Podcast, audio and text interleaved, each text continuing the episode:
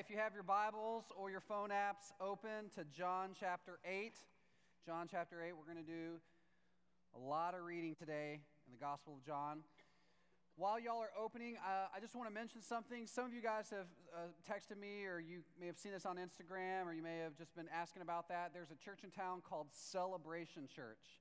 And Celebration is a church out of Jacksonville. It's playing at a campus here in Orlando. And yesterday, Celebration launched their sub 30 young adult ministry that's going to be meeting uh, at Downtown Baptist about once a month. And they had just, from what I'm told, just an incredible night of worship and of preaching, and some people got saved, and it was really awesome. And I bring that up because some of you have asked or kind of inquired, like, what is our position towards celebration? Like, because, you know, we do young adult ministry we have college and we have you know young professionals and is that like competition and are we nervous and like were you like like outside like westboro baptist church like protesting celebration or like is there bad beef? Is there gang warfare? And i want to make sure i'm really clear. There is actually not any of that. In fact there is the opposite. We understand that celebration is not our competition. They're brothers and sisters in christ right? And they're going to help us and help all the Christians in town who are trying to reach the 200,000 college students and the 800,000 young professionals who live in Orlando. I could not have been more excited, and our staff could not have been more excited about another uh, church body trying to reach young adults in Orlando. And so I just want to make sure I say that up front so that there's, there's no misconception here. Like, we are thrilled that other churches catch the vision of trying to reach the 1 million young adults who are living in Orlando. We can't do it all, we're just not going to be able to. Like, not everybody's going to want to come be part of First Orlando's gathering.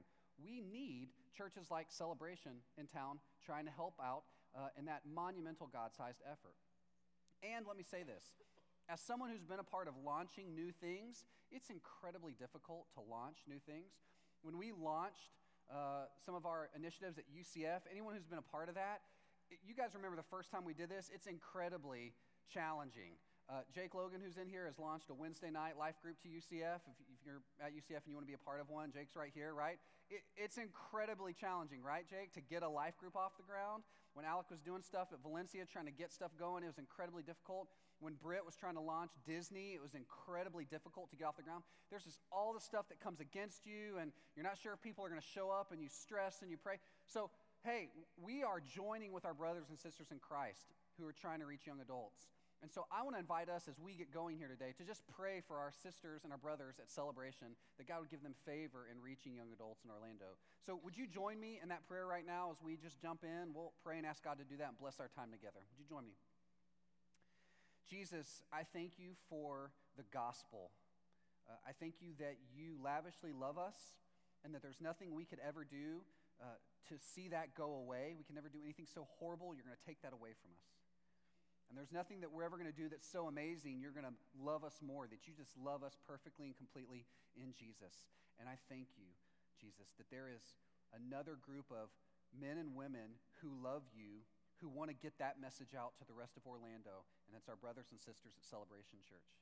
And so, Jesus, we bless them and we honor them and we support them and we pray for them that God, you'd give them favor at reaching the one million young adults who live in the greater Orlando area. For your glory and for their good and for the good of the people they're going to reach in Orlando, we just agree in prayer for that today. And Lord, we just thank you for the Brunos coming to minister to us today. We thank you for that special worship time we've had before and that we anticipate after this. And Lord, we also just thank you for your word and how you're going to teach us more about who you are. And so, with that in mind, we give you all glory and praise, and we uh, put ourselves in a teachable position here this evening. It's in your name we pray. Amen. Amen. The rallying cry of this message series as we transition in has been this that for most of us in this room, when we talk about God, we understand that concept basically, and we can see the right uh, things. We, we can see the right things. We can tell God's over there, but it's a little fuzzy. We don't always see it rightly. So we can see the right things, we don't always see it rightly. And the purpose of a study of God is to help us just a little bit correct some of our lenses so that we can see God more and more clearly in this life, so that we could follow Him a little more closely. And so, so far, what we've done is we looked at God, great and good, uh, His attributes of greatness, the fact that He's holy, the fact that He's sovereign, He's all powerful. We've looked at his attributes of goodness, the fact that he loves us, right? That he's really good and kind and, and relates with us. And today we're going to wrap up this series by looking at this, this final aspect of God's goodness, his love, and his compassion. We're going to look at the idea of God being gracious, or the idea that God has grace on us. Grace is a pretty common term in uh, the English speaking language. In fact, my daughter's name is Grace. We use grace all the time. Uh, as Alec mentioned uh, when he taught a couple weeks ago, that sometimes we use this word so much it kind of loses meaning. We're like, oh, yeah, like we pray for grace and grace and grace, right? And so I think for some of us who are here today, we're familiar with the term grace, but we're not really sure what specifically it means. And more importantly, the significant impact that it has on our lives as we receive and act and operate in God's grace. So, our aim today is to come to understand that term a little more clearly. And to do that, I want us to read from uh, lengthy portions of John's gospel, starting in chapter 8 and beginning in verse 2. so, if you'll read with me, I'm reading from the English Standard Version. Early in the morning, he, Jesus, came again to the temple. Okay, so he sets the scene for us. It's early. You know, when Jesus leads his discipleship group, it's at 6 in the morning, right? So it's early stopped by Starbucks, went to the temple, the main gathering place that people would have gathered and talked about truthful ideas, but it's early, early in the morning. Probably the sun is not up yet, okay? There's maybe a crisp, cool coolness in the air like it is in Orlando right now. So you guys get the picture? It's early in the morning. He's at temple for D group. All the people came to him, and he sat down and he taught them. Verse 3 The scribes and the Pharisees brought a woman who had been caught in adultery, and placing her in the midst, they said to him, Teacher, this woman has been caught in the act of adultery. Now, in the law, Moses commanded us to stone such a woman. So, what do you say? Now, let's just let's just pause right here and think about this. It's early in the morning, right? So, just work backwards. How do you suppose a group of religious teachers have caught a woman in the very act of adultery, and it's early in the morning? Okay. At worst, I'm sorry, at best, at best, she was doing the walk of shame, right? And they were like, there's a woman doing the walk of shame. Let's go pick her up, right? Because that's never shady, right? I mean, at, that's at best. At worst, uh, probably what's going on is this was a setup. Uh, they paid someone to go to a woman um, and uh, kind of paid this person to go and to sleep with her. And right as they're in the process of sleeping together, a very intimate and awkward act for people to come in on, by the way. Um, these guys like pulled the curtain back. Ha ha, caught you. Take a picture, Instagram. We got it, right? And now they're bringing her to Jesus. Now you guys laugh and it's a little bit awkward and you're laughing for a very important reason. This this is embarrassing. Can you imagine what's going on in this woman's mind as they put a robe around her and they're kind of scooping her up and walking her in? And of all places, they're bringing her to a discipleship group at six in the morning at a temple, right? They didn't stop for coffee. This is not, this is not the best thing in the world for this woman. This is embarrassing. There's a lot of shame going on. And in addition to all that, you've got this group of bros like, oh, we caught her, Jesus. What are you going to do? right? And they're wanting him to have some kind of erudite conversation about the law. This is an awkward, awkward situation. I want you to imagine that you're at an early discipleship group in the morning, maybe at the IHOP on John Young over here, or wherever you meet for your discipleship group, right? And, um, you know, a bunch of bros bring in a woman. They're like, yeah, we caught her having sex with someone who wasn't her husband. Like, how do you respond to that, right? There's no good follow up. That's the answer. There's no good way to respond to this. It's awkward. You're, you're sitting there with your plate of eggs and you're like, okay, right? I guess we're having this conversation now. Like there's just there's just no good way to deal with this. This is an incredibly embarrassing, awkward situation. And watch how Jesus responds. Verse 5. I'm sorry, verse 6. This they said to test him that they might have some charge to bring against him. Okay? Here's the issue uh, these guys are bringing them in. Jesus looks at it and is thinking, How do I respond?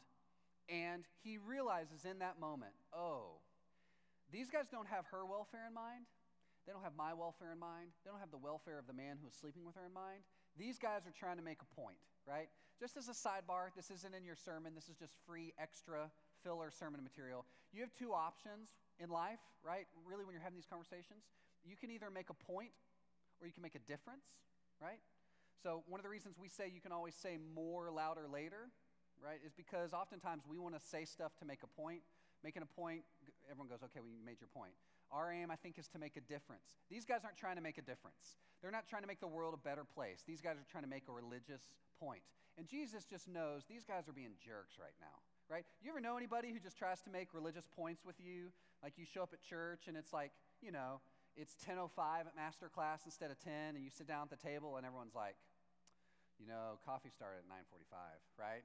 And they're like, okay, yeah, I get your point. I'm a little late, okay? What does me being on time have to do with what's going on here, right? Just, you know the people who try, this is what's going on. Jesus recognizes this. And I want to stop right here just so that you guys can, can be aware of what's going on here because it brings up the first concept I want you just to keep in mind as we're trying to march our way to understanding what grace is. And it's this the first concept I want you to understand is retribution. Retribution. On your bulletins, you can fill this in. Retribution is when you get what you deserve. You do something bad, you get what you deserve. Okay, there's a consequence, an equal and opposite reaction that comes at you. This is the approach of law, right? If I break this rule, here's the consequence. This is how law is applied. You know, you go, you speed, and the speed limit, right, is 70 and you're doing 140, right? There is, there's generally a set table that says, oh, 140, here's your fine, right? Or if you're doing, you know, a thousand, they're like, we're just taking a car away from you. I don't know how you're getting it to a thousand. Like, there's just, you have superhuman powers. The world's not safe. This is an X Men type scenario. We're just, we're putting you in a camp. This is done, right? But whatever you do, there's some kind of reaction. There's some kind of uh, application. You get what you deserve. This is retributive justice. This is the way a lot of the world works. And so in the Old Testament, you tend to see this idea an eye for an eye. You guys heard this? An eye for an eye, tooth for a tooth. Meaning, if someone, and I don't know how this happened, apparently in the Old Testament, it was so common that people's eyes would be gouged out, they had to come up with a law like, oh man, what are we going to do for people whose eyes are gouged out? Why don't you have them gouge out the other person's eyes? Yeah, that makes sense. Okay, let's do this, right? And it's so common. There's this eye gouging that, you know, you're seeing all this eye gouging happening in response. So they came up with this, this phrase, an eye for an eye.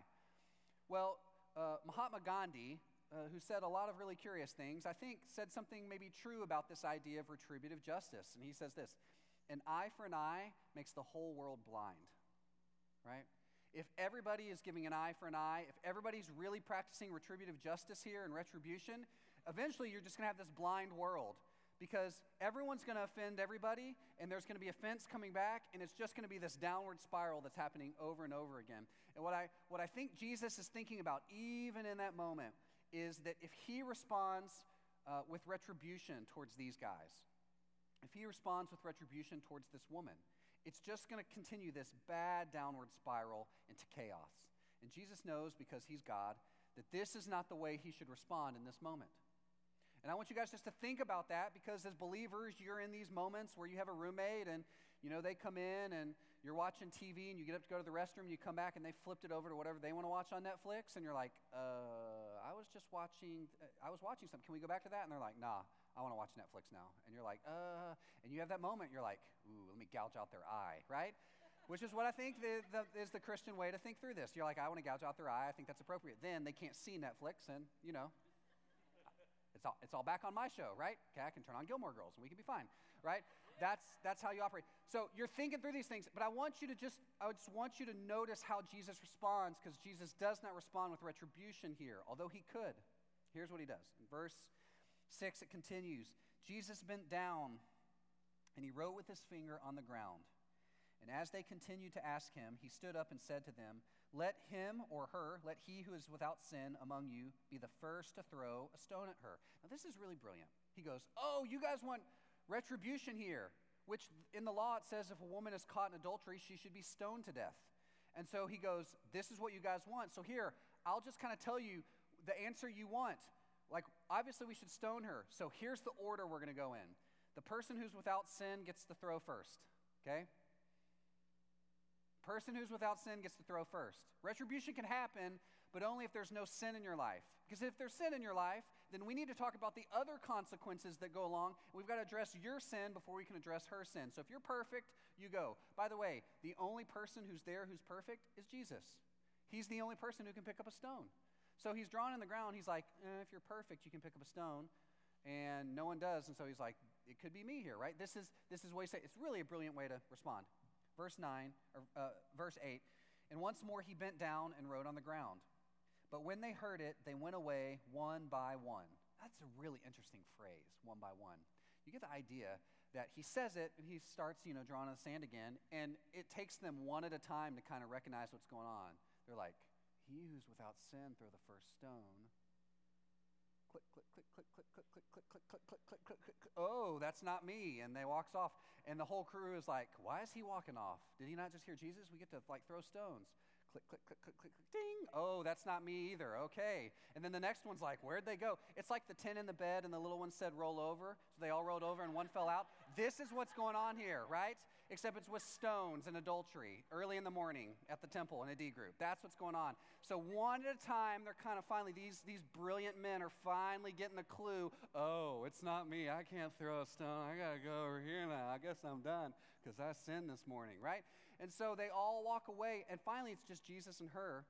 And here's what you get verse 10 Jesus stood up and said to her, Woman, where are they? Has no one condemned you? And she said, No one, Lord. And Jesus said this, and this is important Neither do I condemn you. And at this point, we see the second option that a lot of us have whenever we face these moral dilemmas. And this option is not called retribution, this option is called mercy. Mercy is when you don't get what you deserve. And this is the approach of religion. See, retribution says you get what you deserve. Mercy says you don't get what you deserve, meaning you've done something, you are worthy of some type of punishment. And mercy says, no, no, no, no, I'm going to remove that punishment. You still deserve it. I'm just not giving it to you right now. This is mercy. And Jesus is acting mercifully towards her. She deserves to be stoned. He knows this. She deserves to have a, a strong conversation where he goes, you know, young lady, this, this kind of behavior is never going to help you end up, you know, on the right path. This is where if it was me, I would come along and go, young woman, nothing good happens after 10, uh, 10 p.m., okay? If it's 10 p.m., just go home. Just don't be on the road. Don't be on I 4. Don't be out. If it's 9:30, just look at your watch and, and hit the road. Like if it's 9:15, get ready to look at your watch and hit the road, right? We're having that kind of conversation. That, that's, that's what she, I think, deserves in this moment. But Jesus doesn't give that to her. He says, I'm not going to condemn you here. The only one who can throw stones is not going to throw stones. And in addition, he's going to withhold what he could do in that moment. That's mercy. But even if that moment of mercy, Jesus does something very interesting. Jesus doesn't just end at mercy and say, Have a nice life, and walk away. He doesn't just withhold the punishment. He says something really interesting here. In verse, uh, at the very end of verse 11, he turns to her and says, Go, and from now on, sin no more. Go, and from now on, sin no more. This is really interesting because it sounds like what Jesus is doing is lecturing her. But he's not lecturing right, her, right here. He's doing something different. He says, Hey, let me, let me give you some advice here. Can, can, as you're walking away, go and stop sinning. You knew this was sin. You made a poor choice. I'm telling you, you have the power to not sin anymore. Go now. He's speaking a blessing on her. Uh, go make disciples, right? This is what Jesus says. And now he's saying, go and stop sinning. Just sin no more. You have the power to do that. I'm Jesus. I'm telling you, stop sinning. Why is Jesus giving her this advice? What's going on here? Is there some other approach we should know is taking place right here that Jesus is trying to make us aware of? And there is. There's something more going on.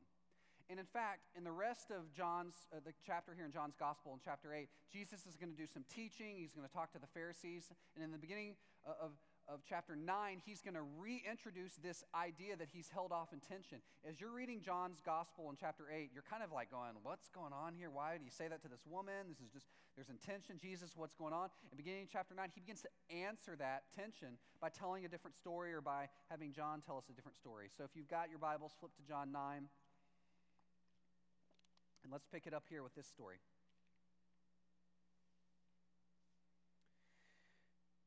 As he passed by, Jesus saw a man blind from birth.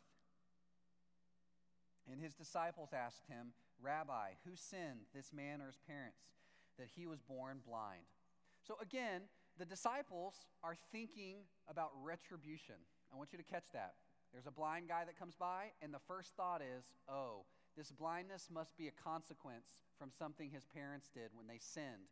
Parents sinned, and obviously, if they sinned, God is going to bring retributive justice on this by having their baby born blind. You guys know this? Y'all ever seen this before? You know, you meet one of our friends who maybe has Down syndrome, or you meet one of our friends who's got some kind of delays, and at some point in your mind, you're like, is this God like getting back at the family for kind of what went on. Like, did they do something wrong to cause this? And you're trying to think through and negotiate. I, I know it's terrible, and some of you are like, I can't believe people would think that. Hey, we think this all the time. Jesus is speaking to our reality. We think this stuff all the time, right? You know, you see a kid who goes off to college and he's just going crazy, and you knew he grew up in a Christian home, and everyone's going, I bet those parents had issues, right? We think that because if the parents had issues, obviously it's going to play out in how the kid, you know, is involved in college. If the kid doesn't go off to college and just stays at home plays video games, and you're like, uh, I bet those parents were just some kind of terrible parents, right? We think this all the time, and Jesus knows we think this, and he's addressing this right now, this idea of retribution. He says, No, no, no, no, guys, no, no, no, no, no, you're getting it wrong. And here's what he says.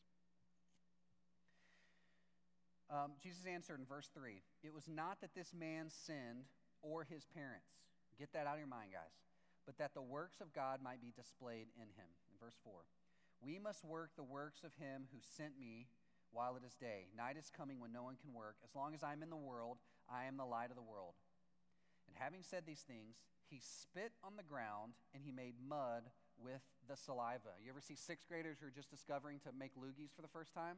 That's basically what's going on here. He's like, ah, right, doing this thing and like, you know, does the stringy thing into the ground and like is playing with the mud. You can tell the disciples are like, we're trying to have a philosophical conversation about the cosmology of uh, you know people being born blind here jesus. We asked a pretty respectable legal question here. Why are you hawking a loogie into the ground right now? And like this is like again this is the man who the guys come to him and with a woman he's like i'm going to draw in the dirt. And they're like uh right? Very unorthodox guy here, this Jesus, this God, right? And this is important because God's making sure to keep us on our toes. He's always going to do something a little bit different than we understand. We think we get God in a box, and He's like, no, no box for you, right? So He spits in the ground and He makes the mud just like a little, you know, avocado mask with saliva and mud. And then he anoints the man's eyes with the mud, which is the cleanest way of saying he took a loogie mud pie and put it on his eyes, right? That's the kindest way of saying that, which is what he does. Can you imagine being blind and you're like, oh, cool, it's Jesus? Oh, that doesn't sound right. Well, hopefully that's the end of it, right? And then the mud is on the eyes, and you're like, I guess we're doing this now. Okay.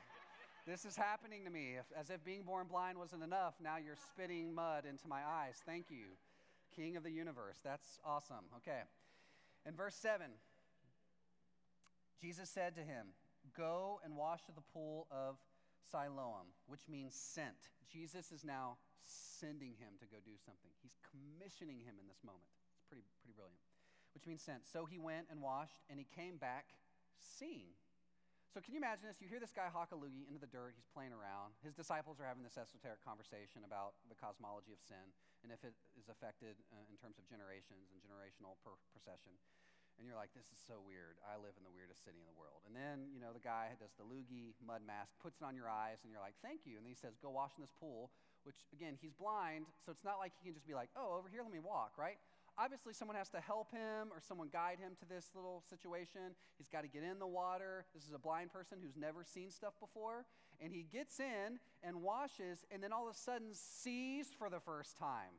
Can you just imagine? This is like the Wizard of Oz on steroids, okay? You, you just get in the water, and all of a sudden you're like, I'm trying to describe what is happening right now, but I believe it's called sight because I've never had this before. And that, whoa, there's like, this is the, the, the quintessential I, I, I can't even see the right things. Now I'm not only seeing the right, right things, I'm starting to see them rightly, and I'm getting reoriented to this world that I've always known is around me. Can you just imagine the joy that's going on in him as he's trying to figure out what's going on? And you got to ask yourself, like, what do we make of this whole fascinating story of Jesus giving the gift of sight to this man who isn't someone who's necessarily deserving of it? He's just a guy who's kind of on the street while the disciples are passing him by. What do we make of this? We, we make of the level Jesus wanted to get to, what he, I think, is going on with the woman who's caught in adultery. And it's this, this final term here. It's called grace. Grace, well, set this up. Retribution is you get what you deserve. Mercy is you don't get what you deserve. Grace flips the switch a little and says this You get something that you don't deserve. You don't deserve it, and yet God gives it to you anyway. That's grace. Mercy's God withholds something that you deserve, typically a punishment. Grace is He's blessing you when you know you don't deserve it at all. That man, born blind, he had uh, plenty of opportunities to live his life. He didn't necessarily deserve to be made well and to see, but Jesus decides to give it to him anyway. This is called grace. And it's a parallel story of what happens with this woman here. Because if you notice, Jesus is giving her something, he's giving her advice. He's not withholding something from her. He's not punishing her for what she's done. He's giving her something. He looks at her and says, My precious one, if you want to be well in this life, let me give you this gift of advice. He's having grace on her. Go and sin no more. And with this man, he says, My precious one, come here. I know you can't see. I know. You don't deserve this. You didn't do anything to deserve this. It's not that you did anything bad. You just don't deserve it. I'm giving this to you. I'm giving you this gift of sight that you may see. It's this beautiful thing. Grace is when God gives us what we don't deserve. And this is the approach of Christianity. This is the approach of Christianity. It's what makes Christianity uniquely different. Is that religion is really about man trying to do something to earn a relationship with God and, you know, trying to kind of ask God to have mercy and spare them at all the time. You know, you mess up and you're like, God, please have mercy on me. Please have mercy. Please have mercy, right? This is religion. Christianity is God does something to bring you into a relationship with Himself. He graciously gives His Son Jesus to bring you into a relationship with Himself. When you don't deserve it, He still blesses you and brings you into a relationship with Himself. This is the good news of Christianity. And it clarifies Jesus' ministry and it clarifies what his aim is for us, and it gives us a really good picture of God's graciousness, which is this final attribute we're looking at. God's graciousness means this that God is the kind of God who gives to us when we don't deserve it, and especially when what we deserve is something worse. Grace is the quality of God's character when he gives to us when we don't deserve it, and especially when what we deserve is something worse. That's what it means that God's gracious to us. And Paul writes in, in Ephesians 2 8 9 that while we were still sinners, when, when we were still completely broken, God graciously gave us the gift of salvation. It's not by our works, anything that we could have done to deserve it. It was just this gracious initiation of God. It was like we were drowning, and God put us on the shore and then said, Oh, and uh, just another thing, I'm also going to allow you to fly, right? I mean, it's just like, oh, like saving me was enough. Like, I also get to fly. Like, it's just this in extra, in gratis kind of, kind of thing that's going on here. God is gracious. He gives us what we don't deserve, especially when we deserve something worse. And if this is true, if this is what God's relationship looks like, if He's the kind of God who restores sight to the blind, he's the kind of God who gives this beautiful advice to a person who's struggling, then what then does that graciousness mean for us? If God's gracious to us, what does it look like for us as grace bearers, as grace receivers, to pass this on to others in our relationships? And I can think of three ways to make this practically applicable today. And the first one is this one, that grace can mark our friendship culture. That grace, this idea that we give to people what they don't deserve, that it can mark our friendship culture. Are you guys familiar with the idea of the yes spiral? Okay, in relationships, specifically even in marriages, if you guys get there one day, you'll discover this. There, there's something called the yes spiral, and it's in contrast to the no spiral. See, like if I come home and uh, my wife is like, you know, she's got two kids and she's like struggling because, like, you know, my son is, you know, jumping onto the floor and causing concussions in his head like he did Sunday. Or, you know, my daughter is whining because she doesn't like the gourmet meal my wife just cooked from scratch. Thank you very much. And I can just tell she's got the frazzled look on her. And she's like, hey, Doug, can you unload the dishwasher? I have two options. On the one hand, I can be like, uh, yes, my darling the one who has birthed our children and makes our home so hospitable. Let me please, like a knight, rush over and slay this dragon of a dishwasher for you, that I may provide for you, right? That would be a good thing, right? Or I could be a jerk and be like, nah, bruh. Ugh. I had a, listen, don't even start with me about your day. I had a long day. I had to sit in an office by myself where it was quiet and do work all day. I'm famished. I just got to go kick my feet up and drink a hot tea and just relax a little, right? And so here's the thing about the no spiral. When you say no to one thing, it becomes a lot easier to say no to another thing. So you're like, no, I'm not going to do the dishes. And then later on, you're like, uh, you know, hey, baby, will you rub my shoulders? And she's like, no. And like, oh, you're not rubbing my shoulders? Okay, I'm going to get you back. And the next time she asks for me to do the dishes, I'm like, no. And then she's like, oh, you, uh, you want me to go fill up the car with gas? No. And see, we've gotten to this no spiral, and it's just spiraling down, and our relationship's now tense. That's not a way you want to go. And I'm not saying that's the way our relationship operates, but I see lots of people, especially people who, by the very end of their relationship and they're talking divorce, there's been a no spiral that's been going on over and over and over again. Or say you guys have roommates, right? And you're just no spiraling each other. And by the very end, when you finally have that conversation that says, I just don't think we can live together anymore, at the end of our lease, man, we're going in different directions. Probably what has preceded this is a no spiral. Or friendships who now you've become frenemies. Probably what precedes becoming frenemies is this no spiral. And what's happened is you've gotten to this really bad habit of retribution. If you say no to me, I'm going to say no to you, which is going to motivate me to say no and you to say no. And we're, right? But the, the best thing to do is to practice grace with your friends, right?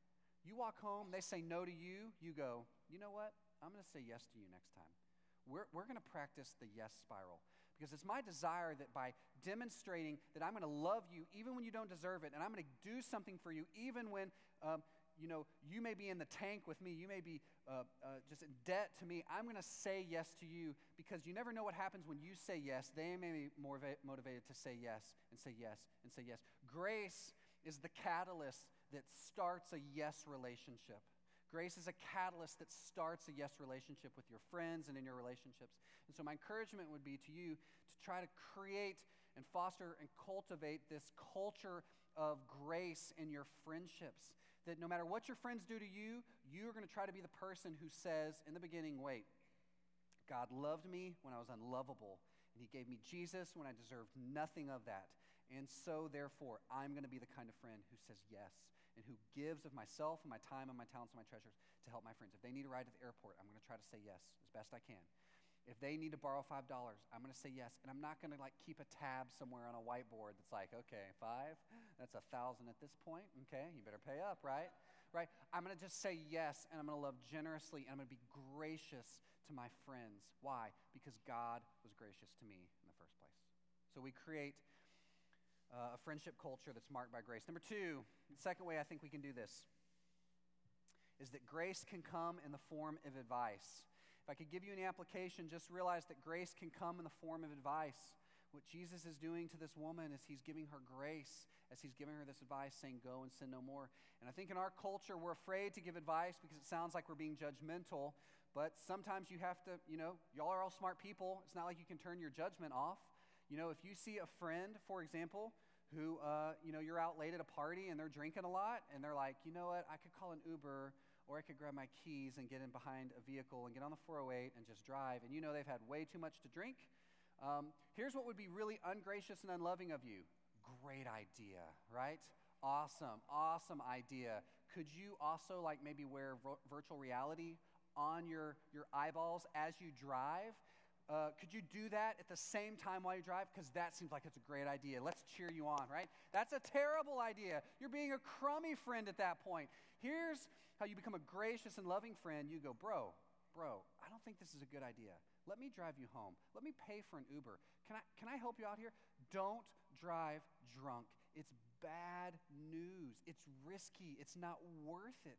That's not you being offensive. That's you being a loving, gracious friend. Giving advice is great. If someone's having a bad day and they come to you, like, I'm having a bad day, and you know the advice you need to give them in that moment, and the Holy Spirit motivates you to say something to them, it would be unloving for you to just go, Nope, not going to say it. Don't want to offend them. I want them to continue living their life going down that bad path. I'm just not going to say anything.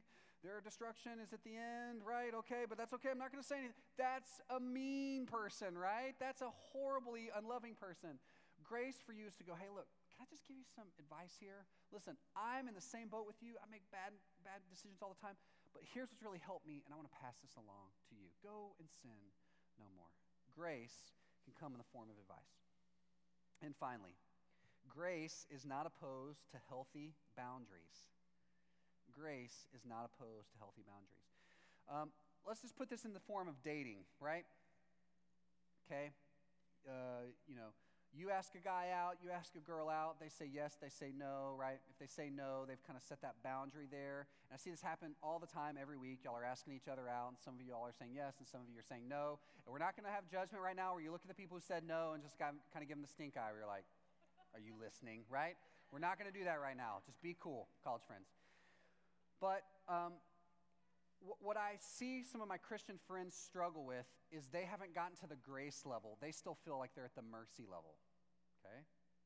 And so girl comes and says, "Hey, if you asked me to coffee, I would say yes." And you as the guy know you don't want to date the girl, but you go, "The Christian thing is to be religious and have mercy." So, although you don't deserve like you, you don't deserve this, right? Like what you deserve is for me to say no, but I'm going to withhold the no and say yes right now, right?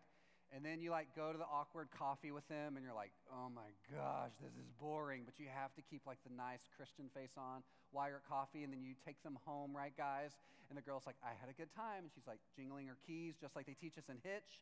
Is the ultimate sign that they want to kiss right? And you're like oh okay i need to have mercy on this person. What they deserve is for me to leave but what i should do here is kiss them right? And this is how religious people think. And this is how people get married. And they're like, How did I get married to this person? They said they wanted to get married, and I wanted to have mercy on them. I should have said no and run, but I felt like the merciful thing to do is to withhold my no and say yes, right? Listen, religion, religion, mercy. God, now, God is a God of mercy. He is. I'm not saying that. But this religious way of just thinking through, this is not a good way of thinking about things. This is not good, right?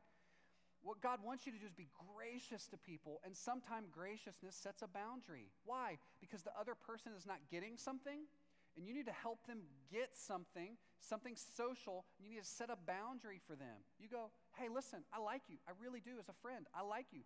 But it's not that you're, you've been friend zoned, because there's no friend zone, right? I just, I like you as a brother or a sister in Christ. I'm not interested in a date right now, but I want you to know, I want to be friends with you. Healthy boundary. What are you telling them? I love you. And listen, this, listen, let me pause here. This is not a time where you're like, you go, you know what, you don't deserve me, but I'm going to agree to go out with you now. This is a misapplication of grace. This is not it, right? Here's what you say. You go, healthy boundary. I'm saying no, but this is not me rejecting you. You're a good person. I just think at the end of the day, this, the probability of us working out is not going to happen. I'm lovingly telling you now. You know what? Next time I see you in life group or at Anthem or a master class, I'm going to be cool. I hope you'll be cool too. This is very gracious because you're helping this person learn to socialize in a, in a time of life when it's really awkward. Guys are putting their hearts on their sleeve, girls are putting their hearts on their sleeve, and they're just not really sure how this is all going to work. So, listen, the most loving thing you can do sometimes is set a boundary and explain the boundary and just be cool about that. That they don't deserve the boundary. They don't deserve the explanation, but because you're a believer, you go, I'm setting a boundary here and saying no, and let me tell you why, and let me tell you how much I love you and appreciate and respect you. That's the best thing you can do. Sometimes the most gracious thing you can do can be awkward. Okay? So don't avoid awkwardness. Our, our job as believers is not to avoid awkwardness, it's to say, this is what truth is, and I'm going to walk in it, and I want to encourage you to do the same. It's really interesting if you keep reading on here. In verse 24 of chapter 9, uh, the man finally, like, he kind of he's he sees and he's walking around town bumping into things because he doesn't know how to like you know, navigate with sight. He's never done this. It's like when you get that first brand new car and it has the GPS thing where you back up and you're like, oh my gosh, there's a camera on this thing? Like, oh, look, I can back up forever, right? This is basically what's happening to him. He's like, I have a camera. There are no more limits in life, right? He's you got two cameras right here. He's walking around. He's just having a good time, right? Walking around Jerusalem. So the Pharisees come up to him and they're like, Can you tell me what happened? I need a full, like it's a CSI moment. Let's see what happened here. Okay, we're bringing the court reporters over. We're going to write this down. What happened? Like, give me the full recap. And he's like, Listen, there's a guy named Jesus.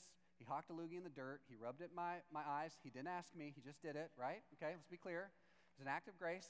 And then when he removed it, I could see. And they're like, okay. And so they go to the parents. They're like, is this guy in his right mind? Like, what did you guys see? Can you corroborate the situation? And they're like, listen, he's our grown son. Like, just, he's a grown man. Listen to him. He knows what he's doing, right? And so it gets through all the end of this. And finally, at one point, the guy's exasperated. And in verse 24, here's what he says for the second time, they called the man who had been blind and said to him, They're, they're saying for a second time, let's go over this again, pal, from the beginning. Give glory to God. We know that this man, Jesus, is a sinner, right?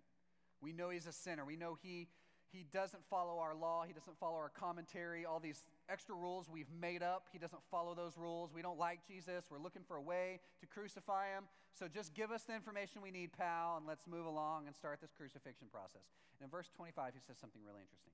He answered, Whether he's a sinner, I do not know.